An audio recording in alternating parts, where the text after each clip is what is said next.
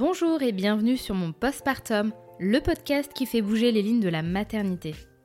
Je m'appelle Sarah, j'ai 2 enfants de 5 et 2 ans. Et ces dernières années, plusieurs questions et réflexions ont traversé mon esprit à propos de mon rôle de mère. Pourquoi cela n'était pas inné et évident ? Est-ce que c'était normal de se sentir seule, d'avoir des sentiments ambivalents vis-à-vis de mon enfant ? Pourquoi certaines personnes n'osent pas parler de leurs difficultés ? Comment se fait-il que ces sujets ne sont pas davantage politisés ? Et surtout, existe-t-il des solutions pour s'en sortir ? J'ai coutume de dire que le postpartum est le premier chapitre de cette grande aventure parentale. Alors parlons-en. Ici, vous trouverez des témoignages sincères, touchants et bien souvent percutants.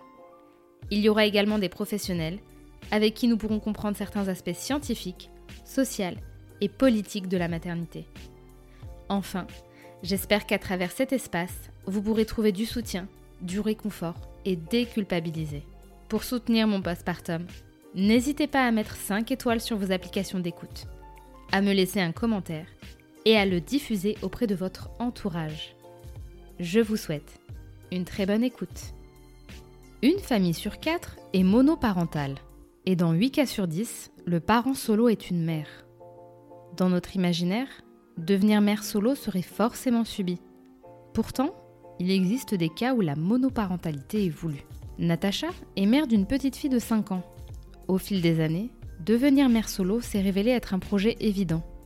Ne voulant pas être confrontée à des divergences éducatives ou à une séparation, elle a préféré mener sa barque en solo. Dans cette conversation, Natacha nous livre son parcours en PMA très rapide, sa grossesse et son accouchement sans encombre, sa dévotion des premiers mois, ses convictions éducatives qui ont articulé son quotidien, celui de sa fille, et son besoin de vivre son rôle à fond, mais aussi de sa nouvelle configuration personnelle, puisqu'elle est en couple et vit avec sa compagne et sa fille depuis peu, son besoin de se retrouver petit à petit, son cheminement qui l'a poussée à reconsidérer ses exigences parentales et à trouver un équilibre pour tous. Alors, je m'appelle Natacha Butzbach, je suis psychologue spécialisée en périnatalité et accompagnement parental. Je suis aussi l'heureuse détentrice du compte Instagram La Curiosité Bienveillante. Et j'ai décidé, il y a 6 ans maintenant, de faire un enfant seul. Voilà. Ouais. Ce qui est assez original, enfin... Pas tant que ça, parce que j'entends de plus en plus de de personnes qui sont dans ce cheminement-là. Mais je voulais savoir si toi, tu avais toujours souhaité des enfants. Alors, globalement, oui, c'est quelque chose que j'ai toujours souhaité, avec une période dans ma vie, aux alentours de 25 ans, où j'ai plus voulu en avoir... à cause de l'état du monde. Et puis, ça m'a un peu repris comme ça, après quelques années où je m'étais un peu fait une raison de me dire « Non, je ne veux pas d'enfant, c'est pas raisonnable ». Je me suis quand même dit, aux alentours de mes 28 ans, mais en fait, c'est pas... si j'en ai vraiment envie, j'ai vraiment envie de le vivre. Je serais triste si je le vis pas. J'ai vraiment envie, en fait, d'avoir un enfant. Et bon... peut-être qu'avec un peu de chance, elle n'aura pas une vie si pourrie que ça. N'aura pas une vie si pourrie que ça. Mais à ce moment-là, c'était déjà une projection d'avoir un enfant seul, ou ça a été un cheminement et une conséquence de la vie, tout simplement? Alors, c'est un peu un mélange des deux, si tu veux. Si j'avais été en couple à ce moment-là avec quelqu'un avec qui je projetais une vie sur le très long terme, j'aurais sûrement... fait parentalité à 2, mais il s'avère que je n'ai jamais trouvé de partenaire avec qui je me projetais en tant que mère et en tant que couple parental. J'ai eu des partenaires, par rapport à ça, il n'y a pas eu de souci entre guillemets, mais je ne me suis jamais projetée en parentalité à 2 avec ces personnes-là. Et donc, en fait, il y a toujours eu, même autour de discussions par rapport aux enfants, à l'éducation, des points d'accroche que je trouvais assez importants, finalement, et où je me disais mais ça n'ira jamais au quotidien. J'avais bien conscience des dysfonctionnements que pouvait amener la parentalité au sein d'un couple. Je suis issue de parents divorcés, notamment à cause de leurs différences de perception sur la parentalité, ou même l'existence même d'enfants dans un couple. Ouais. Donc en fait, moi j'avais une perception là-dessus assez claire et pas du tout idyllique, quoi. Ouais. Donc j'avais pas du tout envie de prendre le risque aussi de me dire que j'allais avoir ma santé mentale qui risquait d'être atteinte et affaiblie par des conflits dans un couple par rapport à une parentalité que j'étais globalement, étrangement, assez sûre de plutôt bien vivre moi toute seule. Oui, parce que c'est vrai que, comme je le disais précédemment, on a un peu cette idée péjorative où on se dit bah voilà, maman solo, c'est souvent la conséquence d'une rupture, d'un divorce, peu importe, mais c'est rarement quelque chose qu'on souhaite parce qu'on s'imagine qu'être parent c'est dur, et bon, c'est dur, hein, et que l'assumer seul, c'est à la limite de l'impossible, quoi. Toi, ça t'a pas tu n'as pas eu de doute pendant ce cheminement là en te disant mais ça sera peut-être difficile, harassant, j'aurai peut-être plus de temps pour moi, enfin voilà, est-ce que c'est des questionnements qui t'ont traversé l'esprit? C'est un peu le truc interpellant dans l'histoire, c'est que j'étais pas très jeune, mais naïve. Et je me suis dit, en vrai, je me projetais très bien enceinte. Alors évidemment, moi je me suis projetée sur des trucs cool et sympas, hein. Je me suis pas projetée sur les grossesses impossibles, épuisantes, avec une hyper-MRS gravidique qu'à l'époque je ne connaissais pas vraiment, je crois d'ailleurs, ou pas à ce point-là, ou des autres pathologies de grossesse, etc. Je me suis toujours dit, bon, dans la famille, globalement, il n'y a jamais eu de cas dramatique, ce qui est vrai, j'ai de la chance dans ce point de vue-là, j'ai pas eu de ça dans ma famille, donc je me suis pas projetée ça comme ça. Pareil pour l'accouchement, j'avais pas du tout peur de ça, je m'étais vachement bien renseignée déjà, et je me suis pas du tout dit, ah là, moi ça va être le drame. Alors à la fin, j'ai peur, mais le fait est que je me projetais pas comme ça avant, et en tout cas, dans la petite enfance, je m'étais jamais dit que ça poserait un problème, quoi. Je me posais pas la question de me dire « Ah là là, il va y avoir des périodes où les enfants sont hyper chauds à gérer. Ah là là, la corrégulation émotionnelle, ça prend de l'espace et de l'énergie. » Non, moi, je m'étais dit que ça irait, quoi. Vraiment, j'étais pas inquiète de l'absence de relais au quotidien parce que, et c'est aussi inhérent à mon histoire, je vais pas commencer à me dire que je suis quelqu'un d'hors sol et qu'il n'y a pas d'impact de son histoire, c'est pas du tout le cas. Justement parce que mon histoire est ce qu'elle est, j'ai vu, en fait, ma mère gérer principalement seule, plus ou moins bien, et j'ai vu à quel point, en fait, avoir quelqu'un qui n'était pas soutenant, c'était pire. Et donc, j'ai un peu gardé ce truc de, bon, mieux vaut être seule que mal accompagnée, quoi. Oui, c'est un peu comme le cas de femmes qui vivent une charge mentale énorme et qui se rendent compte qu'en divorçant, bah oui, c'est pas évident de gérer seul des enfants, mais c'est toujours mieux que d'avoir une autre charge d'un adulte, quoi. C'est ça, parce qu'en fait, on a l'impression, il y a plein de gens qui disent « Ah là là, mais bon, au quotidien, c'est plus compliqué, etc. » Mais le fait est qu'en fait, quand on n'est que deux dans une maison et pas trois, il y a moins de bordel, en fait. Et puis, c'est ton bordel, donc tu le vis différemment. Donc, il y a vraiment un truc qu'on vit différemment quand on est seul que quand on est deux ou trois, quand il y a un enfant, quoi. Et de ce fait, en fait, étant assez à l'aise pour gérer ma propre vie au quotidien, voilà. Et puis, ayant appris quand même qu'on n'est jamais mieux servi par soi-même. Alors, c'est un apprentissage que j'apprends à déconstruire aussi. Mais à l'époque, c'est ça qui m'a tenue, en fait, dans ce choix-là. Et j'ai pas eu peur. J'ai pas eu peur. Tout le monde me disait « Ah là, t'es courageuse !» Je dis « Bah, pas tellement, en fait. » Moi, je trouve ça courageux d'oser, de faire le pari de rester en couple pendant hyper longtemps ou de faire couple parental avec quelqu'un avec qui il peut y avoir des conflits après, quoi. C'est plutôt comme ça que je le voyais. Et est-ce que tu peux nous raconter un peu le process, parce que voilà, comment ça se passe dans les modalités, clairement, quand une femme décide, une femme ou un homme, je ne sais pas, tu nous diras si tu as eu des retours d'expérience d'autres personnes, bah, se dit voilà, je n'ai pas la possibilité d'être en couple, ou alors ça ne matche pas, je préfère gérer ma vie parentale solo. Comment ça se passe dans les faits? Bah, dans les faits, il faut déjà trouver une clinique qui accepte les femmes solo. D'accord. Ce qui est déjà quelque chose qui n'est pas forcément simple. Je sais qu'il y a des cliniques qui attendent des critères d'âge. J'ai quelques cliniques en tête là, qui disent qu'il faut qu'une femme ait 32 ans, parce que sinon, on ne sait jamais, elle pourrait quand même rencontrer quelqu'un, la pauvre. Il faut trouver une clinique qui soit d'accord. Alors, je sais que, par exemple, en Espagne, la question ne se pose même pas. Si on va en Espagne, la question ne se pose pas. En Belgique, il y a certaines cliniques qui acceptent plus ou moins facilement en fonction de l'âge et en fonction de leur éthique. Par exemple, les cliniques Cato, tu peux t'asseoir et marcher sur ta tête. J'imagine, elles préfèrent encore accepter des couples homo qu'une femme seule.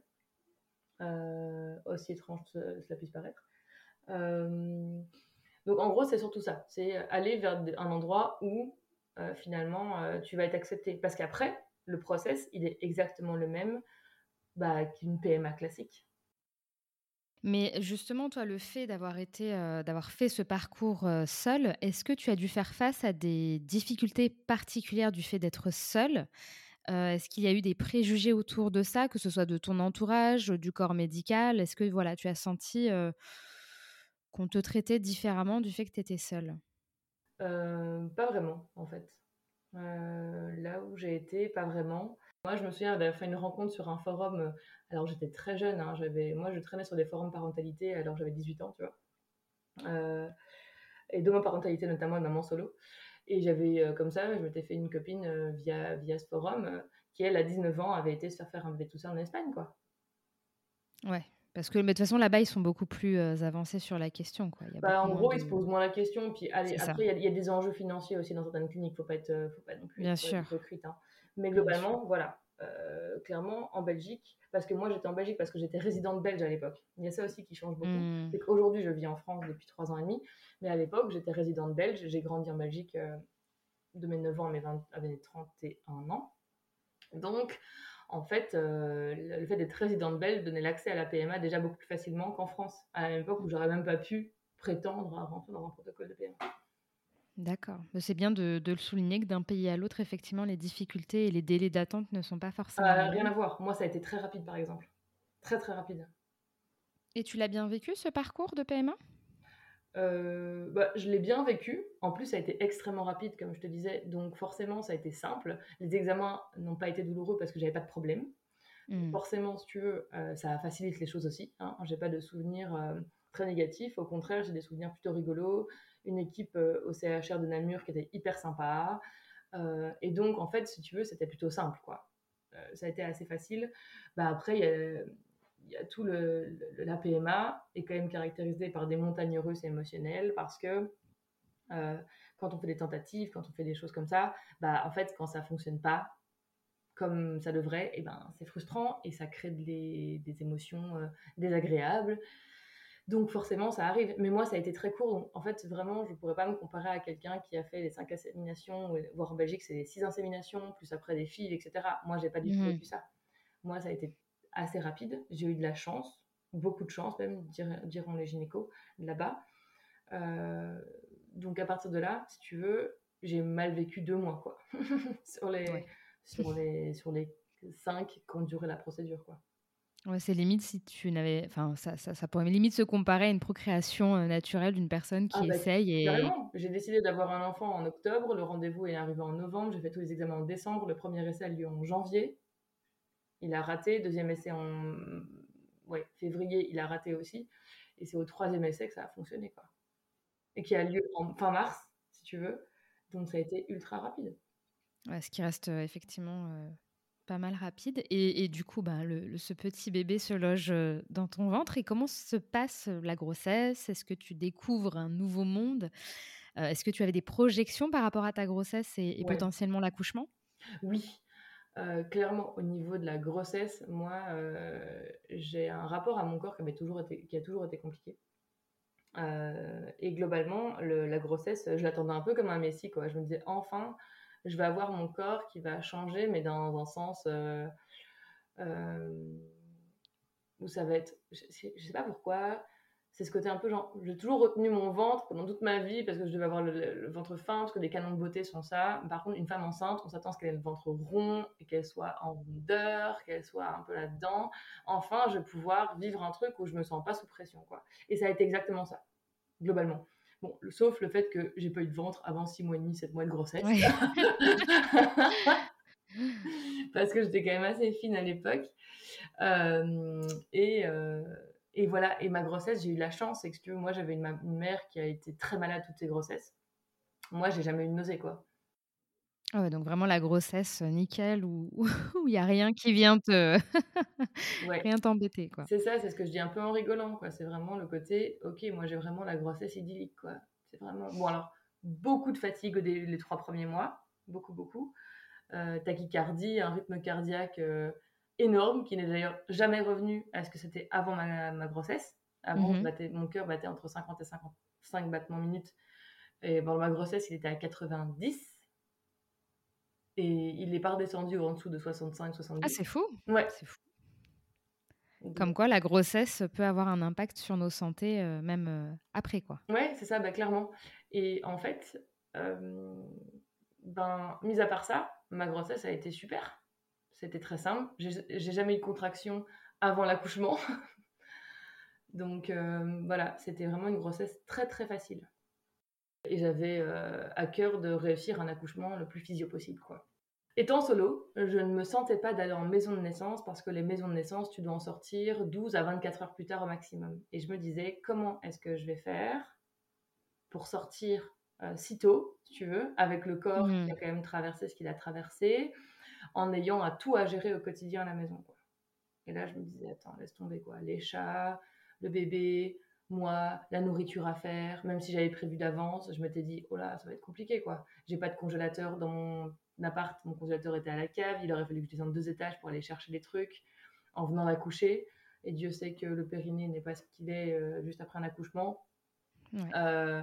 Et je me suis dit, ok, laisse tomber, fais un accouchement physio, le plus physio possible, à l'hôpital, mais comme ça, au moins, t'auras 3 jours où on va prendre soin de toi, quoi. Il y a un truc que tu dis qui m'interpelle, tu dis oui, j'ai préparé des plats en avance, des trucs, donc t'avais quand même une projection de l'après, tu t'avais une idée de ce que représentait le postpartum ? Bah, en fait, l'avantage que j'ai, c'est que moi, je suis formée en psycho et j'étais très intéressée par tout ce qui était parentalité et périnate déjà à l'époque. J'ai fait des stages en maternité et j'avais aussi mes meilleures amies qui ont eu des bébés en 2017 avant moi. Ok, je comprends mieux. Oui, vraiment. Ma fille est la petite dernière des copines de l'année. Et en fait, je me suis beaucoup renseignée pendant ma grossesse et avant d'être enceinte sur ce que c'était que la parentalité au quotidien et concrètement. Ce qui veut dire que je m'étais un peu préparée à... Ok, moi j'aime bien manger. J'aime vraiment bien manger. Grignoter, ça me va pas. Quand on a un passif de TCA, c'est, en tout cas dans mon cas, c'est comme ça. Donc, il faut que je mange correctement, de manière équilibrée. Et clairement, avec un enfant, un nourrisson dans les bras, je ne sais pas comment je vais gérer, quoi. Donc, j'avais blindé mon congélateur de plats faits en avance. J'ai commencé à préparer ça, je crois. J'étais enceinte à partir de 6-7 mois de grossesse. Je crois que j'ai vraiment commencé ça. J'ai blindé mon congélateur de trucs congelés. Des légumes prédécoupés, des fruits aussi, enfin des fruits rouges, que j'ai une passion pour les fruits rouges congelés. Ouais. Désolée pour l'écologie. Et en gros, je me suis dit, fille à l'écologie, j'avais arrêté, je mangeais tout en frais avant, tant pis, parce qu'en fait, il faut que je puisse faire les choses rapidement, mais qu'ils soient quand même bonnes pour moi, quoi. Et donc, j'ai blindé mon congélateur, j'avais un énorme congélateur à l'époque, je l'ai blindé de trucs pour que le postpartum soit plus doux pour moi. Mais du coup, ce postpartum, il s'est passé comment, en fait ? L'arrivée de ta fille, qu'est-ce que ça a amené chez toi au quotidien ? Dans quelle dynamique tu t'es trouvée ? Alors déjà, je préfère être honnête aussi, parce que j'ai pas envie qu'on croie que j'ai vécu ma grossesse entièrement seule, c'est pas le cas. Parce que, en fait, je me suis mise en couple quand j'étais enceinte, et donc j'ai vécu un bout de ma grossesse à la fin de ma grossesse en couple. D'accord. Il s'avère que... Je vais être très transparente et je vais un peu briser le 4e mur, hein, par rapport à si j'ai des patientes qui m'écoutent par exemple, ça risque d'être rigolo. J'ai quand même, comme tout le monde, eu envie de partager en fait tous les moments de la grossesse. Parce que mine de rien, vivre une grossesse entièrement seule, sans partager ça avec personne, et ça peut être compliqué, quoi. C'est un peu, moi, j'ai trouvé ça compliqué, je trouvais ça triste. J'adorais le partager avec mes amis, etc. D'ailleurs, la marraine de ma fille est venue. La 2e échographie avec moi, mais voilà, tu vois, il y a quand même la marraine qui était venue, j'en parlais beaucoup, seulement j'avais quand même des mamans qui venaient d'accoucher ou d'autres enceintes avec qui je pouvais partager les trucs, mais une fois qu'elles avaient accouché, ben, si tu veux, elles étaient focus sur leurs enfants, elles étaient plus aussi dispo, ce qui est normal, hein, il n'y avait aucun problème avec ça. Mais ça veut dire que j'avais plus personne avec qui partager ça. J'ai rencontré quelqu'un avec qui ça a fonctionné doucement à un moment et tout ça. Et je me suis dit, bah, en fait, c'est sympa, quoi. C'est sympa de vivre ce moment-là comme ça. J'étais enceinte, je venais de sortir du mois du trimestre de dormance. Et bah, j'ai eu envie de partager ça. Et j'étais vraiment, moi, sur un nuage pendant ma grossesse. Ce qui fait qu'en fait, toutes les angoisses qui me constituent d'habitude, toutes les prises de tête, entre guillemets, de moi versus moi-même, etc., n'existaient plus. J'étais vraiment sur un nuage, quoi. Donc forcément, mon rapport aux autres était aussi comme ça. Il n'y a que le boulot qui faisait point noir à l'époque, parce que j'étais salariée à l'époque.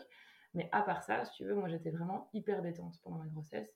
Et le fait de rencontrer quelqu'un et de vivre un peu une amourette comme ça, c'était sympa. Et donc, cette personne-là, elle s'est quand même investie. Elle est restée avec moi à l'accouchement aussi. Et elle a été aussi là à l'hôpital avec moi. En fait, après, elle a pris des jours de congé pour rester à l'hôpital avec moi. Donc, j'étais pas entièrement seule. Le fait est que j'étais seule à gérer.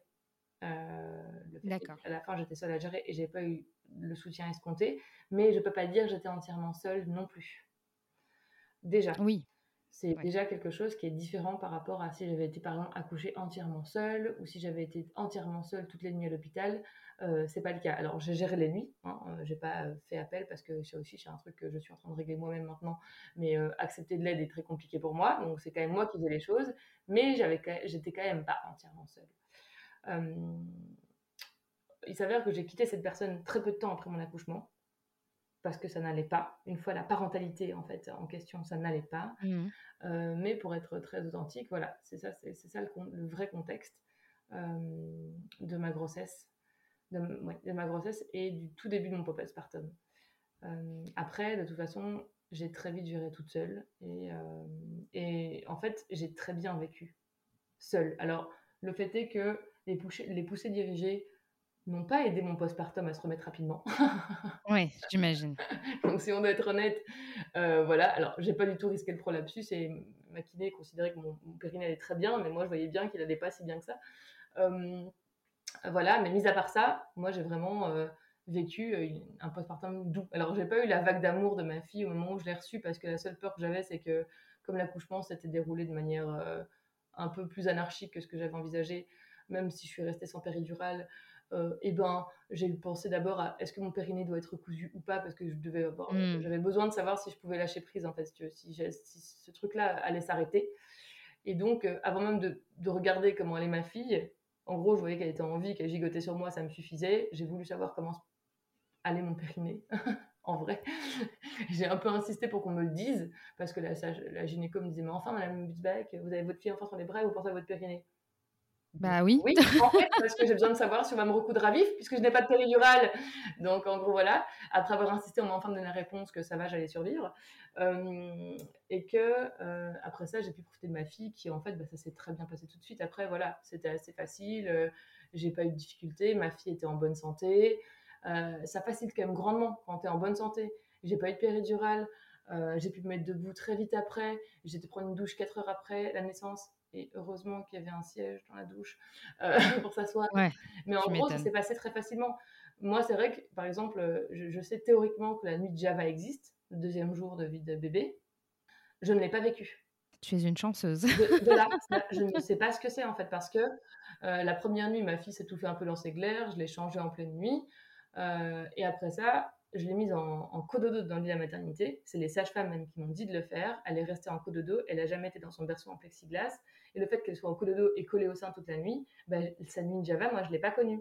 Et moi, je n'ai jamais eu peur de dormir en allaitant, par exemple. Donc, en fait, ça a été, quoi. La fatigue, moi, je ne l'ai pas connue les 8 premiers mois. Après les 8 premiers mois, c'est autre chose. Mais les 8 premiers mois, ça allait. Mais est-ce qu'il y avait des difficultés, enfin des choses qui t'ont étonnée dans les premières semaines, les premiers mois avec ta fille, même toi, ton rapport avec toi-même, parce qu'on passe quand même de femme à mère, enfin en tout cas, du moins on rajoute cette casquette-là, au niveau identitaire, ça peut être un petit peu déroutant, surtout si on est seul, tu vois, qu'on n'a peut-être pas un coparent qui nous rassure ou qui fait un peu office de relais, qui nous rattache peut-être à notre vie d'avant. Toi, ça se passait comment du coup ? Ah mais moi en fait, J'aime pas dire ça, mais c'est pas parce que c'est pas comme ça que je l'ai vécu, mais on peut dire que j'ai été uniquement dévouée et absorbée par mon rôle parental. Plus rien d'autre n'existait. D'accord, parce que ça te comment dire, t'étais baignée dans toute cette, on va dire, cette félicité, ce lien avec l'enfant, en fait. Ouais, c'est ça, il y avait vraiment ça. Et puis, en fait, c'était tout ce que je projetais depuis hyper longtemps. J'ai eu la chance, vraiment, c'est ce que je dis, et je dis bien que c'est une chance, hein, que ma santé mentale soit au top, en fait, que j'aille bien, que mon corps aille bien, que ma fille aille bien. Les choses se passaient facilement. J'ai eu la chance aussi d'avoir beaucoup d'infos avant, d'avoir des réseaux pour avoir des bonnes infos avant. Ce qui fait en fait que ça a été très simple. Ça a été facile, quoi. Pour moi, ça a vraiment été simple. Et au contraire, tout ce qui faisait interférence dans ce rôle parental, par contre, me faisait horrible. Ça m'ennuyait horriblement, quoi. Le fait d'avoir des chats et de devoir m'en occuper, ça me saoulait. J'avais mon cheval à l'époque qui était l'amour de ma vie. Le voir d'y aller, c'était quand même une sacrée contrainte et j'avais du mal. Voilà, quoi. C'était, dès qu'il y avait un rendez-vous à faire, ça me saoulait parce que moi j'avais pas envie qu'on dérange mon quotidien de douceur et de félicité, quoi, et de l'absence de contrainte, tu vois. Dès qu'il fallait voir un médecin, je me disais, attendez, oui, alors je mets un rendez-vous à 9h, ça va pas être possible 9h en fait, hein. Déjà, mon enfant dort jusqu'à 8h, je vais pas me presser pour arriver jusqu'à 9h, vous savez-vous. Donc j'étais vraiment là-dedans, quoi, genre vraiment dans le refus des contraintes, quoi. Et j'ai vécu comme ça pendant, on va dire, pendant 3 mois et demi, 4 mois. Où vraiment, je refusais catégoriquement toutes les contraintes. J'ai culpabilisé de certains trucs, par exemple, tu vois, par contre, parce que j'étais seule chez moi, ma fille passait énormément de temps au sein, je me suis abreuvée, ma fille née en décembre, de films de Noël, par exemple, et je me suis dit, ah là, il paraît que regarder un écran pendant qu'on allait, c'est pas terrible et tout. Ce à quoi j'ai vite mis un terme en me disant, d'un autre côté, j'ai pas resté 12 heures par jour en moyenne, ou 10 heures par jour. À regarder le plafond. Et puis bon, tant pis. Il y a un moment où ça va aller, en fait. Hein, je crois. Et puis on fait ce qu'on peut aussi. Hein. Ouais, puis ça va aller, en fait. Je pense qu'à un moment, on va pas se mettre la rate au courbouillon constamment. Et donc à ce moment-là, alors je me la suis mise quand même beaucoup. Hein, faut quand même pas, je peux pas dire le contraire. Mais globalement, si tu veux, j'étais assez tranquille, quoi. Les angoisses, elles ont commencé à revenir quand il a fallu envisager de retourner au travail. Et ta fille avait quel âge à ce moment-là quand quand tu as dû retourner travailler ? Alors, le projet a un peu été chamboulé, si tu veux, parce que hypothétiquement, j'aurais dû retourner travailler quand ma vie avait 5 mois et demi. Le congé maternité en Belgique dure un peu moins de 4 mois. J'avais demandé à mon employeur de prendre des congés sans solde. Et je devais mettre ma fille chez une nounou, pour une assistante maternelle, quoi, pour être gardée avant de retourner travailler. Il s'avère que j'en étais totalement incapable. J'avais des crises d'angoisse rien d'y penser. Mais qu'est-ce qui générait ces angoisses ? Le fait juste d'être séparée, de confier la garde à quelqu'un d'autre que tu ne connaissais pas avant ? C'est clair. Moi, c'était un truc, mais je ne pouvais pas considérer que j'allais laisser mon enfant de 5 mois à une inconnue environ 9 heures par jour, alors que moi j'allais m'en occuper en gros, on va dire ça à la louche, 1 heure le matin et 3 heures le soir, quoi. C'était inconcevable, quoi. Ça me faisait péter un câble. Et j'avais des crises d'angoisse, c'était mais au point de ne pas pouvoir respirer, quoi. Vraiment, mais genre je ne peux pas, quoi. Je ne peux pas. Donc j'ai demandé à mon employeur de prolonger mon congé sans solde. J'avais fait quelques économies et j'ai vécu avec très peu pendant plusieurs mois, en réduisant les coûts au maximum, parce qu'en fait c'était pas possible pour moi en fait de retourner bosser, quoi. Donc, j'ai vécu sur mes économies. Et au moment de retourner bosser, où normalement, j'aurais dû aller en septembre, j'en ai payé des frais de garde que je n'ai pas honorés. Hein. Et j'ai eu une fracture du pied. Ah bon ? Oh, bah dis donc. Voilà. Donc, je ne suis pas retournée travailler non plus. J'ai gardé ma fille et ma fracture du pied. Et ma fracture était une sale fracture. Et donc, en fait, si tu veux, je suis restée en arrêt. Et puis, j'ai fait une rupture conventionnelle avec mon employeur 6 mois plus tard. Et j'ai fini au chômage. Et je suis restée au chômage sans travailler pendant encore 1 an. Donc là, je n'ai pas travaillé jusqu'aux 2 ans et 3 mois de ma fille. Et je n'ai jamais confié avant ça. Est-ce que à cette période-là, tu te sentais épanouie ? Parce que du coup, ça te laissait libre choix de t'occuper... d'occuper exclusivement de ta fille. Est-ce que est-ce que tu le vivais bien du fait d'être une mère célibataire ? Est-ce que tes amis étaient présents ? Est-ce que tu avais de la famille qui se proposait d'être en relais ? Parce qu'en off, tu m'as dit un truc hyper intéressant. Tu m'as dit, en fait, quand on est maman solo, de l'extérieur, on est potentiellement des cas, en fait, fragiles, ou en tout cas perçus comme étant fragiles, avec des difficultés et qu'il faut plus ou moins surveiller. Et que c'était parfois plus facile d'avoir du relais quand on avait un peu cette étiquette mère célibataire, maman solo, ce que tu veux, qu'une femme qui est en couple et qui n'aurait pas le relais nécessaire parce que le conjoint ou le coparent ou la conjointe part travailler au bout de quelques semaines et qui va se retrouver solo. Mais comme elle est estampillée en couple et pas seule, et ben, du coup, elle se démerde, quoi. Toi, ça s'est passé comment ? C'est un peu compliqué dans le sens où, si tu veux, moi, à l'époque, j'étais en Belgique et... ma mère et ma sœur, qui étaient en Belgique avec moi précédemment, avaient quitté la Belgique et étaient reparties en France. Ce qui veut dire que quand j'ai accouché et quand la première année de vie de ma fille, je n'avais aucun relais. D'accord. Et j'avais très peu de visites. J'avais des amis qui venaient me voir de temps en temps. On va dire que j'avais une, voire deux visites par semaine, tout au plus. D'accord. Donc, je n'ai pas eu de relais du tout, du tout, du tout. Je l'ai globalement bien vécu. J'avais un peu d'amertume. Je ne peux pas dire le contraire. J'avais quand même un peu d'amertume de ne pas avoir plus d'enthousiasme que ça autour de ma fille. Et c'est toujours quelque chose que je vis aujourd'hui. C'est que je trouve qu'une des choses les plus dures quand on est maman solo au quotidien, c'est pas tant le relais en tant que tel, parce qu'on peut avoir du relais, mais le relais par quelqu'un qui considère que c'est une chance incroyable que de passer du temps avec son enfant. Tu veux dire que les gens qui t'offrent du relais, c'est plus par obligation, comme un devoir, plutôt que comme un réel plaisir ? Ouais. D'accord. Il n'y a pas une demande genre « Oh là là, mais quand est-ce que tu me laisses ta fille ? J'ai trop envie de passer du temps avec elle, c'est trop chouette de pouvoir tisser un lien avec elle, quoi. » Je te rassure, je crois que c'est très courant, malheureusement. Ouais, il y a un peu une... Mais je sais bien. C'est triste à dire, mais j'ai l'impression que dans nos sociétés, s'occuper des enfants, c'est vraiment une tâche un peu rébarbative. Et bon, bah, t'as fait un enfant, bah, tu t'en occupes. Et si on doit t'aider, on peut le faire. Mais il faut limite que tu sois en grosse galère pour qu'on le fasse, quoi. C'est ça. Et c'est un truc, moi, avec lequel j'ai vraiment du mal. Parce qu'en fait, si tu veux, j'avais quand même ce truc de... S'il y avait un deuxième parent, bah, il y aurait au moins une deuxième personne qui aurait envie de vraiment tisser du lien avec. Mmh. Alors, c'était encore une fois hypothétique parce que moi, j'ai pas eu ce vécu-là, mais au moins, je le projetais comme ça. C'était cool, ça faisait au moins une différence par rapport à ce que je projetais. Donc, si tu veux, il y avait un peu ce côté-là où de me dire « Ah, bon, quand même, il n'y a pas grand monde qui s'intéresse à cet enfant dans son individualité, quoi. » Ce qui m'inquiétait un peu, si tu veux. Il y avait quand même ce truc où je me disais « Ah là là, ok, c'est un peu stressant quand même pour moi de se dire que les liens, ils vont être... hyper investie avec moi, quoi.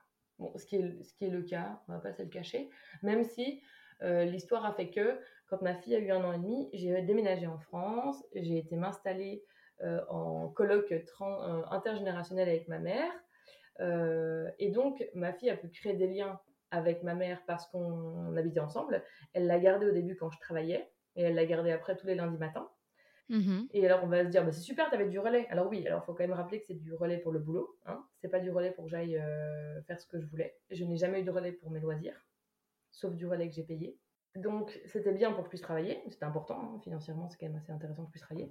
Mais et ma mère était contente de passer du temps avec elle. Mais globalement il y avait quand même ce côté, bon c'était 1 heure de plus, c'était un peu galère parce qu'elle avait quand même d'autres choses à faire, quoi. Ouais, je comprends.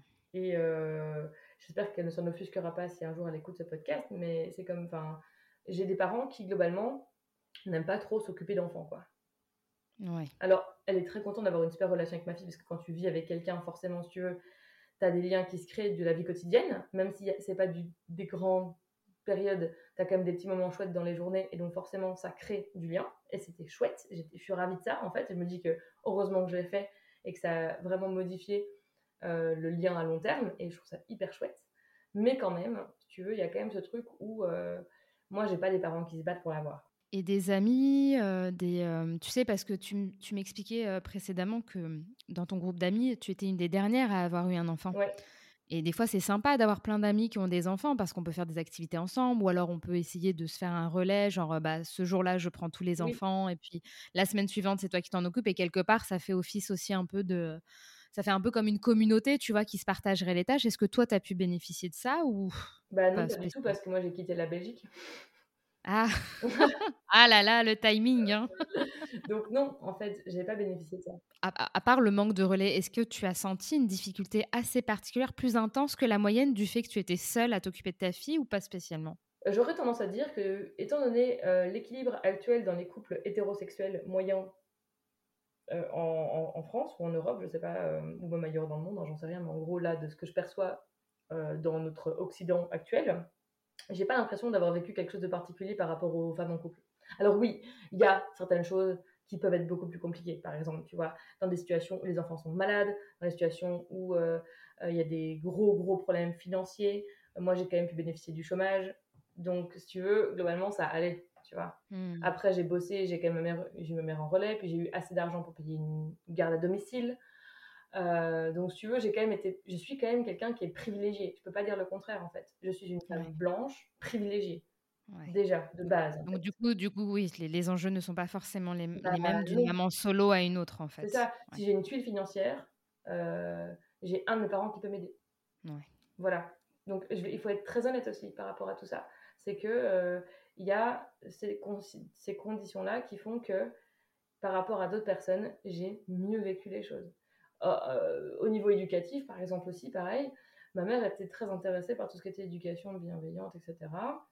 Mm-hmm. Ce vers quoi elle tendait déjà quand nous étions enfants, mais sans le conscientiser en tant que tel. Ce qui fait que quand j'ai commencé, moi, à écrire sur le sujet, etc., elle a lu tout ce que j'écrivais et elle a adhéré totalement. Donc, ça veut dire que de ce point de vue-là aussi, j'ai pas rencontré quelqu'un qui allait critiquer ce que je faisais. Pareil pour mon allaitement. Elle m'a jamais critiqué d'allaiter une bambine et puis une enfant, quoi. Donc, tout ça, donc, ça aide. Du coup, tu as quand même eu un entourage plutôt, comment dire, soutenant et qui s'alignait aussi à tes valeurs. Oui, après, ils me connaissent aussi un peu et ils savaient très bien qu'ils n'avaient pas intérêt à s'opposer à mes valeurs. Mais je dois reconnaître. Soyez prévenus. Je suis quand même connue comme étant un peu une louve. Et donc, si tu veux, quand j'ai des convictions, bon, ça ne sert à rien d'argumenter, quoi. Donc là, maintenant, ta fille a 5 ans. Ça laisse quand même l'espace de réfléchir à tout ce qui s'est passé, à ton cheminement parental, aux expériences que tu as pu vivre avec elle et ton entourage proche. Est-ce que maintenant, encore aujourd'hui, ça te semble être le meilleur choix d'avoir été mère solo ? Sans aucun doute, oui. Je le pense sincèrement parce que je me suis vue en tant que jeune mère. Et je ne pense pas que j'aurais pu être une jeune mère différente si j'avais été en couple. J'aurais été la même mère, mais en couple. J'aurais eu des conflits dans mon couple qui auraient été infernaux, parce que, comme je le disais, quand j'ai des convictions, je n'en démords pas. Mmh. Et encore moins par rapport à mon enfant. Non pas dans un truc de possession et de toute puissance et de connaissance absolue, etc. Juste que c'est un truc viscéral, quoi. J'en ai conscience, hein, c'est un truc très, très, très, très violent. Et qu'il a fallu... déjà, il m'a fallu 3 ans pour différentes choses. C'est assez impressionnant, hein. Il m'a fallu 3 ans pour que j'accepte et que j'ai envie, en fait, simplement, même pas que j'accepte, c'est que j'ai envie de faire quelque chose pour moi. J'ai recommencé à monter à cheval alors que ma fille allait avoir 3 ans. Mmh. Avant ça, je n'avais pas d'activité pour moi, entre guillemets. Il y avait vraiment mes 0 trucs. La seule chose que je faisais pour moi, c'était écrire, parce que j'avais ce besoin de faire quelque chose quand elle dormait, et donc j'écrivais. Mmh. J'ai commencé à écrire, c'est comme ça que j'ai commencé à écrire mon blog, etc. C'est comme ça que j'ai écrit mon bouquin. Bref, j'écrivais. C'est la seule chose que je faisais, en dehors de m'occuper d'elle. J'ai recommencé à travailler. J'ai ressenti le besoin de refaire, en effet, de remonter à cheval, de prendre du plaisir dans mon corps, et de faire quelque chose, en fait, pour ne penser qu'à moi. Et c'est aussi à ce moment-là que j'ai eu mon retour de couche. D'accord. Aux 3 ans, ce qui est extrêmement tard. Puis c'est symbolique un peu. Oui, c'est assez impressionnant les concomitances de trucs. Maintenant, pour être tout à fait authentique, il a fallu, quand ma fille, donc il y a 1 an, donc ma fille allait avoir 4 ans, j'ai commencé à me questionner sur mon choix de rester célibataire. Parce que être maman solo, c'est une chose, rester célibataire ad vitam aeternam en est une autre. Je me suis questionnée sur est-ce que je vais reproduire le schéma maternel, parce que j'étais quand même vachement là-dedans, de me dire en fait je vais rester célibataire et je vais pas imposer à ma fille quelqu'un d'autre au quotidien, ce que ma mère nous a toujours dit, ce qui fait que moi j'ai jamais vu ma mère en couple après mes 11 ans. Et est-ce que je reproduis ça ou est-ce que je vais creuser ce qu'il y a derrière, quoi. Je me suis dit quand même, en tant que psy, c'était quand même pas déconnant d'aller creuser ce qu'il y avait derrière. C'est clair. En me disant, bon, est-ce que ça me correspond vraiment ? Parce que ça pourrait être le cas, si tu veux. Ça pourrait être le cas de me dire, je reproduis le schéma parce que ce schéma me convient. Et c'est un truc que je fais délibérément, si tu veux. Mais le fait est que y avait quand même des trucs qui me faisaient sentir bizarrement, pourquoi est-ce que je suis la 4e génération de femme qui élève son enfant seule, quoi, dans la famille ? C'est vrai que là, pour le coup, c'est bien de creuser quand même. Si c'est en plus, ça fait 4 générations. Tu vois, il y a quand même pas mal de trucs où je me disais, ok. D'un autre côté, il y a aussi, dans les autres générations que ma mère, hein, toutes les femmes, évidemment, se sont remariées et se sont occupées plus ou moins bien de leurs enfants, tu vois. Et c'est plutôt moins que bien. Plutôt moins que plutôt plus, quoi. Donc, il y avait quand même cette peur-là aussi, de me dire, ah, attends, mais si je me remets en couple... quel va rester mon rôle parental et comment est-ce que je vais percevoir ma fille et comment est-ce que je vais avoir envie de faire couple, etc., quoi. Donc, j'ai quand même commencé à fouiller ça et je me suis quand même dit, bon, en fait, c'est pas parce que j'ai décidé de faire un enfant seul que je suis, on va dire, obligée de plus vivre de couple, etc. D'un autre côté, dans ma vie, comme je l'avais organisée à l'époque, je ne voyais même pas comment faire rentrer une relation là-dedans. Il m'a fallu, on va dire, un peu moins d'un an pour cheminer sur ce point-là. Et en arriver à aujourd'hui, aujourd'hui je suis en couple.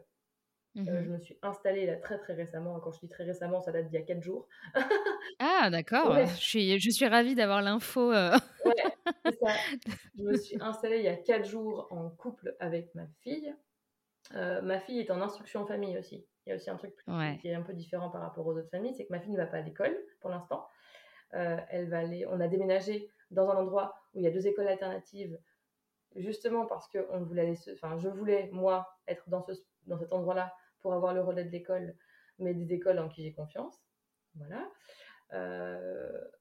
Et on s'est installés donc ensemble. Et en attendant que ma fille rejoigne l'école, c'est ma compagne qui va s'occuper de ma fille. Pour que tu aies décidé de t'installer et tout, bon, sans rentrer dans l'intimité de votre couple, vous êtes plus ou moins sur la même longueur d'onde sur la vision des enfants, parce que bon, c'est pas sa fille, mais techniquement, elle vit avec. Est-ce qu'elle participe un peu sur le côté éducatif ? Est-ce que c'est toi qui impulse le truc, qui lui apprend des choses ? Enfin, comment ça s'articule, vous deux ? En fait, on est globalement sur la même longueur d'onde. Et c'est déjà super, déjà. Y a du coup vraiment une volonté d'être éloignée de tout ce qui est violence éducative, etc. Donc déjà, c'est quand même hyper important, à mon sens. Ça n'enlève pas la difficulté de... Elle n'est pas maman. Et elle a un vécu qui est différent du mien. Et donc forcément, elle a des réactions qui vont être différentes des miennes. C'est logique, on est deux individus différents. Bien Aujourd'hui, sûr. Je suis dans la capacité d'accepter que ma fille soit confrontée à quelque chose qui n'est pas un idéal. D'accord. Tu veux dire que avant tu la mettais un peu dans un cocon avec un idéal précis et des valeurs précises, et maintenant tu arrives un peu plus à dealer avec le reste ? Ah bah c'est clair, c'est qu'avant c'était inenvisageable pour moi que mon enfant tout petit soit confronté à quelque chose qui n'était pas... Tu veux, j'acceptais de faire des bourdes moi, mais je refusais catégoriquement les bourdes des autres, quoi. Ok. Donc j'avais des bourdes, et j'en fais, en tant que mère, j'en fais et j'en ai fait. Et le fait d'être dans une relation diadique où en fait le problème qu'il y a, c'est que non seulement je voulais pas, j'avais des difficultés à ce que les gens prennent de leur place et les gens avaient des difficultés à prendre leur place. Si tu veux, je sais que ça a généré des trucs qui sont pas forcément idéaux en termes de sécurité interne de ma fille, tu vois. Bon d'accord, je le sais aujourd'hui. C'est comme ça, je vais gérer les conséquences de ça et on gérera ensemble les conséquences de ça à long terme.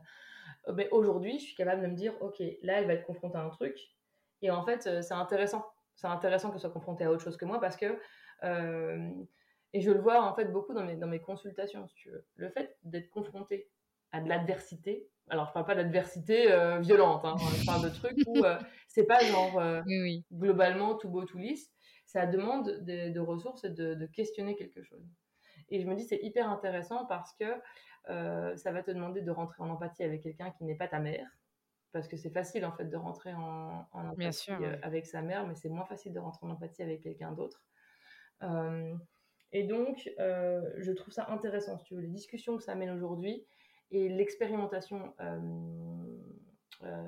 sociale que ça demande est intéressante. Et moi, je suis en capacité de l'accepter aujourd'hui, ce que je n'étais pas capable de faire avant. Aussi parce que ma fille est plus grande. Et oui, donc, elle a un recul et une affirmation de soi qui est différente de celle qu'elle pouvait avoir quand c'était une toute petite, quoi. Est-ce que ça veut dire qu'il n'y a pas de discussion, quoi ? Non, au contraire, il y a beaucoup de discussions. Il y a beaucoup de réflexions, il y a beaucoup de trucs. Bah, tu sais, les propos automatiques qu'on sort, que nos parents sortaient, bah, en fait, ça arrive à tout le monde, et bah, à tout le monde, hein, voilà. Et donc, ça veut dire qu'on peut en discuter aussi. Il y a aussi tout le côté où on va avoir des envies différentes aussi. Et pour moi, le plus dur, c'est de commencer un couple dans des circonstances où il y a un enfant constamment là. Moi, je n'ai pas une garde alternée. Parce qu'il y a ça aussi qui est très différent. C'est que généralement, dans les familles recomposées, bah, il y a un autre parent, et l'autre parent prend l'enfant de temps en temps. Et du coup, il y a des moments de couple solo où tu peux faire ta vie de couple et dissocier les deux. Bah ouais, c'est ça. Et nous, on ne connaît pas ça. Donc, ça mais là, il y a une question qui me vient en tête. Enfin, tu me diras si tu veux que je le laisse au montage ou pas. Mais est-ce que tu as déjà envisagé, en tout cas quand tu es, avant même d'être mère, et quand tu l'es devenue, est-ce que tu as envisagé d'avoir plusieurs enfants ou tu ne voulais qu'un enfant ? J'avais envisagé plus jeune d'avoir plusieurs enfants et à partir du moment où j'ai eu ma fille, je me suis dit qu'une seule, ce serait largement suffisant. D'accord. Et là, dans le fait que tu es dans une dynamique de couple et que ça évolue et que ton cheminement est en perpétuelle évolution, est-ce que tu penses qu'il y a une possibilité, si ta compagne souhaite vivre elle aussi une maternité, tu puisses t'accorder avec elle ou non de ton côté ? En tout cas, c'est clair et net. En vrai, moi, j'ai vraiment profité à fond de ce que ma fille avait à me donner comme expérience de la maternité. Expérimenté à fond, même les nuits, avec des entrecoupés très, très fréquents. J'expérimente aussi un allaitement qui n'est pas encore fini complètement. Et donc, en vrai, j'ai pas du tout besoin, moi, de revivre ça. Maintenant, et ma compagne le sait, hein, et elle n'a pas très envie en gros, pour l'instant, en tout cas, elle n'a pas très envie parce qu'elle n'avait jamais eu d'enfant au quotidien et de voir un enfant au quotidien, elle se dit « Ah ouais, c'est quand même tout ça !» Ben oui, un enfant au quotidien, c'est quand même tout ça. Non, elle sait très bien qu'un jour, ça peut se réveiller chez elle et on en rediscutera à ce moment-là. Donc peut-être qu'un jour, elle a 4 ans de moins que moi, peut-être qu'un jour, ça va se réveiller et qu'en effet, ça va être un sujet. Là, pour l'instant, ce n'est pas ce qu'on envisage. Parce que, justement, on n'a déjà pas de temps, si tu veux. En tout cas, ouais, pour l'instant, tu vis un peu les choses comme elles doivent se vivre. Et puis, s'il y a une discussion à avoir, il y aura une discussion, quoi. Ouais. Ce qu'on espère, pour être très honnête quand même, c'est que, là, pour l'instant, nos temps de couple, c'est le soir, disons-le, et des débuts de nuit. Parce que ma fille m'a tendance à me rappeler encore... la nuit pour se rendormir et tout ça, donc elle se réveille au moins une fois par nuit parce que comme nous on pipi, donc elle a besoin de se rendormir, etc. et elle se rendort pas encore seule maintenant. Il y a ce côté où ne plus vivre avec ma mère va m'aider à me dire peut-être qu'elle aura aussi envie de la prendre et d'avoir peut-être de temps en temps, une fois par mois, une nuit au moins, une soirée, une journée où on va pouvoir être juste à deux, en fait. Parce que là, pour l'instant, on ne connaît pas ça. Et c'est vrai que ça serait appréciable de pouvoir vivre aussi des temps juste vous deux, quoi. Oui, et de pouvoir, en fait, aussi profiter de... Parfois, pas vivre ça comme une contrainte, si tu veux. Parce qu'il y a des fois où, évidemment, comme tout jeune couple, on aimerait bien faire un peu ce qu'on veut, tu vois. Et c'est pas le cas. Et il faut être honnête. Moi, j'ai...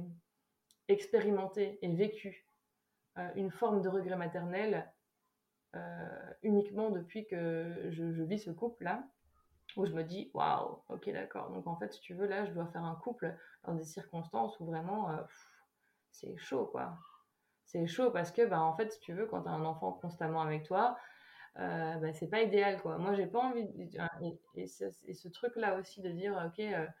Et ça, j'en parle pas sur les réseaux parce que c'est ma vie privée, tu vois. Là, je vais t'en parler quelques mots, mais vraiment sur les réseaux, j'en parle pas parce que c'est ma vie privée, que ça concerne ma compagne et ma fille, et que j'ai pas envie que ce soit gravé dans le marbre, qu'on ressorte ça dans, je sais pas moi, dans 10 ans, j'ai pas du tout envie de ça. Mais qu'on me dise, ah oui, donc vous, votre relation et votre couple, machin, ça vous a généré un truc négatif, etc. Ben alors, déjà, authentiquement, ben oui, ça génère des trucs, des émotions ambivalentes, en fait, comme dans toute relation. Il y a des émotions ambivalentes et c'est normal. Donc ça, je le sais déjà, ça me déculpabilise. Et l'autre chose aussi, c'est de se dire que, mine de rien, en fait, c'est pas facile de recomposer une famille. En fait, moi, ma famille, elle était pas... Il manquait pas quelqu'un, en fait. J'étais pas... Être maman solo et faire famille monoparentale, il me manquait pas quelqu'un. En fait, et c'est un truc qui est peut-être dur à entendre parfois et que je dis, hein, mais en fait, quand on se met en couple, on n'a pas... Moi, j'avais pas besoin de cette personne-là dans ma vie, en fait. Ma vie, elle était équilibrée avant, elle était cool, hein, franchement, ça allait très bien. J'ai eu envie d'être en couple et j'ai eu envie de me dire que je cassais, en fait, un schéma familial parce que c'est pas le schéma qui me convient le mieux, si tu veux, pour mon équilibre psychique. Et en tout cas, enfin, j'ai envie de profiter de ce que l'amour a à offrir au quotidien, tu vois, parce que j'aurais pu dire l'inverse, hein, il y a un an et demi, clairement, mais voilà. Bon, aujourd'hui, mais bon, tu chemines, hein, voilà. Mais globalement, c'est pas facile, quoi. Tu vois, c'est pas facile tout le temps, parce qu'en fait, si tu veux, évidemment, ma fille, quand on me voit en vacances avec des amis, ou des amis que j'ai à la maison, notamment ma meilleure amie, son fils et son meilleur ami, donc autant dire que c'est finger in the nose aussi, c'est trop cool. Ouais. Alors, c'est pas le cas avec toutes mes amies, hein. Il y a des enfants avec qui elles s'entendent pas du tout, mais en gros, ma meilleure amie et son fils, voilà, bah, c'est best friend, donc c'est trop chouette. Là, les enjeux relationnels ne sont pas les mêmes.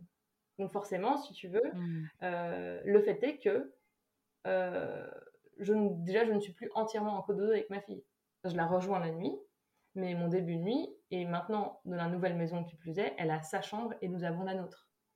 Bah, de toute façon, ça à partir du moment où tu insères quelqu'un dans ta vie familiale, ça redistribue un peu... Les rôles. C'est ça. Enfin, je sais pas si je m'exprime bien, oui. Tu vois, parce que ta fille reste ta fille, mais forcément, tu as moins de temps. Tu as moins de temps, moins d'espace mental. Ça ne veut pas dire que tu vas la mettre de côté, mais forcément, ton temps, tu es obligé de le séparer, de l'octroyer en fonction aussi de tes envies et tes réflexions sont légitimes. Parce que même un couple qui a vécu en couple avant l'arrivée d'un enfant, bah, c'est pas toujours facile de faire de la place à un enfant quand même. Bah, déjà, ça, il faut quand même le dire. Et pourtant, il y a plein de couples qui ont été ensemble pendant 10 ans, ils ont fait le tour du monde, ils ont eu le temps de bien vivre leur vie de couple. Et ben, ils te disent, ouais, ça a quand même été pas facile. Donc toi, j'imagine que oui, construire les débuts où souvent on l'associe à de la légèreté, de l'insouciance avec un enfant et les responsabilités que ça comporte, ça ajoute quand même des difficultés, quoi. Oui. Et puis, clairement, il y a vraiment ce truc où il n'y a pas la légèreté de se dire « on s'en fout, on se lève à n'importe quelle heure ». Oui, c'est ça. Les projections d'un jeune couple, quoi, tu vois. C'est ça. Tu fais ce que tu veux, tu fais l'amour n'importe quand dans la journée, tu n'as pas de rythme à tenir le soir pour manger, tu peux se faire des sorties, etc. Exactement. Nous, on s'est fait depuis qu'on se connaît, on s'est fait une soirée, une journée et une soirée, donc même pas la nuit, où on était à toutes les deux parce que j'étais me faire tatouer et qu'après ça, donc j'avais laissé ma fille à ma mère et donc on a profité après le tatouage de la soirée, quoi. Ouais. Tu vois ? Donc si tu veux, forcément ça implique un rythme. Après, ma fille, on lui fait aussi, il y a des fois où en fait, moi j'ai mon organisation de travail est telle que j'ai au moins 3 jours de week-end. Mmh. Et donc ça veut dire que à partir du jeudi, midi, c'est un peu week-end, quoi. Donc, ça veut dire que le rythme, il est un peu fucked up, cool. Faut être honnête, hein. Ouais. On a un rythme un peu fucked up, on mange un peu quand on a faim, on est beaucoup plus cool de ce point de vue-là, on a beaucoup vadrouillé ces derniers mois, justement pour avoir des lieux sympas à faire, etc. Donc, on a beaucoup vadrouillé ces derniers mois, beaucoup, beaucoup, beaucoup, trop. Maintenant, on a envie de se poser. Souvent, là, avec le déménagement et les trucs, bah, ma fille, elle s'est couchée très tard, et puis elle se relevait un peu plus tard le matin, puis des fois, elle était un peu plus fatiguée, et puis, bah, et en fait, on a décidé aussi de se dire, ok, en fait, moi, je vais pas être... J'ai jamais été ultra carrée là-dessus, déjà, parce que j'ai pas une enfant qui se couche tôt, tu vois, et voilà. Mmh. Et donc, on est très cool par rapport à ça aussi en disant, OK, c'est le seul moyen de ne pas avoir une pression constante, quoi. Si on avait on a des rituels, tu vois, clairement, mais c'est pas des rituels avec des horaires timés, parce que sinon, ça fait péter un câble, quoi. Non, c'est clair. C'est clair. Donc, en fait, voilà, c'est ça le truc. Et le fait est que ce qui est super chouette, c'est que oui, il y a des choses qui sont compliquées. Par exemple, quand ma fille, elle peut avoir, quand je suis là, ou quand quelqu'un d'autre est là, comme sa grand-mère, avoir tendance à rejeter facilement ma compagne, à la rejeter, à la mettre de côté, etc. Ce qui est normal, hein. Il n'y a rien d'anormal par rapport à ça, mais ce n'est pas agréable à recevoir pour elle. Pour autant, elles s'entendent super bien. Et donc, ça s'est fait très facilement et très vite, si tu veux. Parce que c'était tellement intense, si tu veux, que forcément, comme elle était toujours là, ben, ça s'est fait très vite. Ça s'est fait quand même, même si le rejet peut être dur parfois et qu'il arrive encore, eh ben, il y a quand même globalement au quotidien des trucs qui sont hyper chouettes. Et là, elle la garde, pour être tout à fait authentique, elle est en train de la garder là, et j'entends que ça rigole comme des bossus en bas, quoi. Donc, bon, bah, c'est cool, c'est super chouette. Globalement, l'ambiance est quand même très bonne. Pour amener ça un peu d'une façon un peu plus sociétale et politique, est-ce que toi, déjà, de par ton expérience, tu t'es posé la question de quelles seraient éventuellement les solutions pour faire évoluer les problématiques que rencontrent les mères solo, qu'elles les choisissent ou non? Est-ce qu'il y a des choses que tu as pu expérimenter ou qu'on t'a relayé éventuellement sur des choses qui pourraient aider les mères solo à mieux vivre leur parentalité et à ne pas subir certains aspects qui sont parfois très difficiles? Alors, il y a différentes choses qui peuvent être intéressantes, qui sont déjà mises en place dans d'autres pays, notamment l'allongement des congés parentaux et leur rémunération. Oui. Quand je dis l'allongement des congés parentaux, je ne suis pas en train de plaider pour, à tout craint, un allongement du congé maternité. Parce qu'en fait, il y a des mères qui vivent extrêmement mal leur parentalité, leur maternité, et je les vois mal leur dire « Vous avez mal vécu pendant 3 mois en huis clos, allez, on vous met 3 mois de plus. » Ben, voilà. Moi, j'aurais adoré qu'on me donne 3 mois de plus de congé maternité rémunéré comme ça. Mais ce n'est pas le cas de tout le monde, on ne peut pas revendiquer ça comme choix et comme décision politique à long terme. Par contre, donner du choix et de dire, OK, en fait, si vous le vivez bien et si vous avez envie, vous avez le droit de rester avec vos enfants, pardon, et d'être rémunéré, en fait, et d'avoir une rémunération, d'avoir un revenu, en fait. Qui impliquerait une reconnaissance, quoi. Oui, c'est ça, de dire, en fait, vous avez le droit de rester autant de temps, enfin voilà, on va dire, disons 1 an, parce que c'est ce qui fait plus ou moins ailleurs, hein, de rester 1 an sans avoir en fait une chute du niveau de vie dramatique. Parce qu'en fait, aujourd'hui, les congés parentaux, c'est de la blague, quoi, en fait, honnêtement. Donc, bah ça te met en galère, c'est soit tu restes avec ton enfant et tu manges des pierres, c'est ça. Soit tu le refourgues à une institution comme la crèche ou des nounous, qui peuvent être au demeurant très bien, mais qui du coup des fois ne conviennent pas, quoi. Donc, et où ça peut être compliqué, où il y a plein de trucs, enfin voilà. Et puis il y a des fois on n'a pas envie du tout, comme moi. J'étais pas capable, en fait. C'était horrible. Donc en fait, si tu veux, voilà. Donc il y a ça. L'autre chose, c'est que par exemple au Danemark, si je me rappelle bien, c'est au Danemark, ils font pendant les grossesses des cercles de rencontres entre parents, entre futurs parents, et par quartier. Et donc, alors là, évidemment, ça nécessite que tu n'es pas censé bouger comme moi, je le fais constamment. Mais en gros, tu rencontres des cercles de parents autour de toi. Et donc, tu peux partager ton vécu avec des parents qui sont plus ou moins au même terme que toi. Tu peux rencontrer des parents d'enfants plus âgés. Tu vois, c'est encore différent des lieux d'accueil parents-enfants où tu y vas comme ça sporadiquement. Là, c'est vraiment sur un truc où c'est créé, c'est institutionnalisé, en fait, tu vois, où t'as des rencontres, t'as des trucs, t'as des ateliers qui sont créés pour les jeunes, les futurs parents, enfin, t'as vraiment des trucs qui sont mis en place. Et je pense que ça, ce côté de la vie sociale et de l'isolement pendant les congés parentaux et de l'isolement de la parentalité est hyper important à casser. Une autre mesure que je trouverais hyper importante, alors, c'est bien, aujourd'hui, on a un congé paternité, qu'on continue à appeler comme ça me saoule, mais peu importe comme ça, qui dure 28 jours, je pense. Ouais. Avec 7 jours obligatoires, donc parfois, il y en a qui ne vont pas forcément aller jusqu'au 28. Hein. C'est ça, donc c'est déjà un problème, tant de la part des hommes que de la part de l'institution. Globalement, il faudrait, en fait, dans les cas de parentalité, de monoparentalité, que la mère puisse désigner une personne qui prend en fait ces 28 jours. Tu vois, je veux dire, il n'y a pas de raison, en fait, que parce que tu es maman solo, ben, tu dois rester seule dès jour 1, en fait. Il pourrait très bien y avoir une amie, un grand-parent, enfin, peu importe qui, en fait, qui soit désigné comme pouvant bénéficier de ces 28 jours, en fait, afin de soutenir une jeune mère, quoi. Oui, une ou plusieurs personnes, si tu veux. Tu n'es pas obligé d'avoir qu'une seule personne qui prend les 28 jours. Tu peux avoir 4 personnes qui prennent chacune une semaine, quoi. Ouais, mais ça changerait la donne. Et puis, ça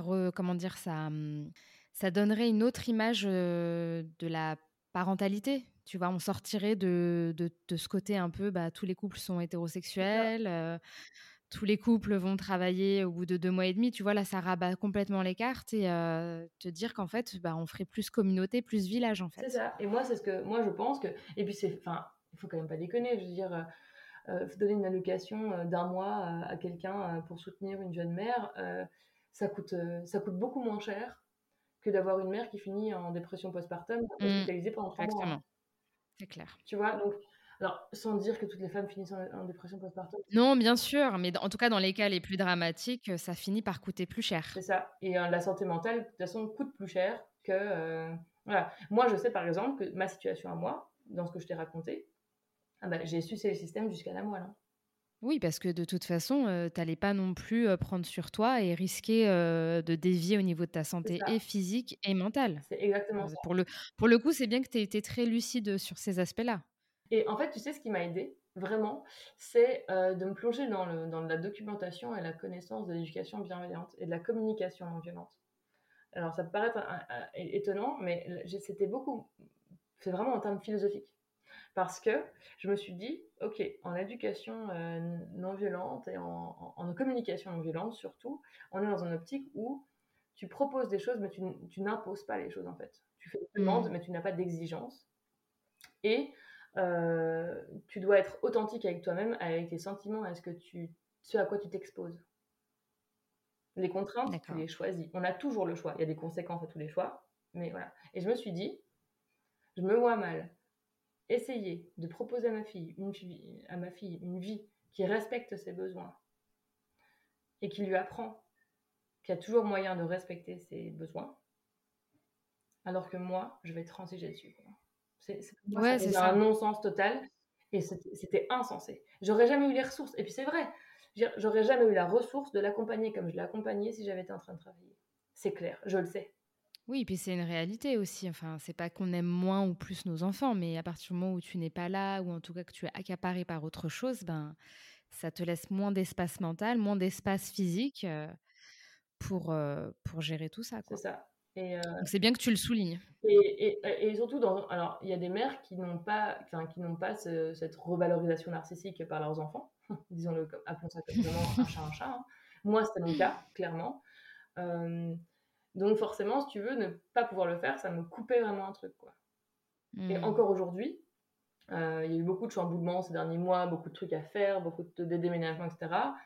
Alors ma fille l'a globalement bien vécu, mais je me dis quand même, bon, vivement qu'on se pose pour que je puisse faire un peu des choses avec elle, des temps de qualité avec elle, quoi. Tu vois.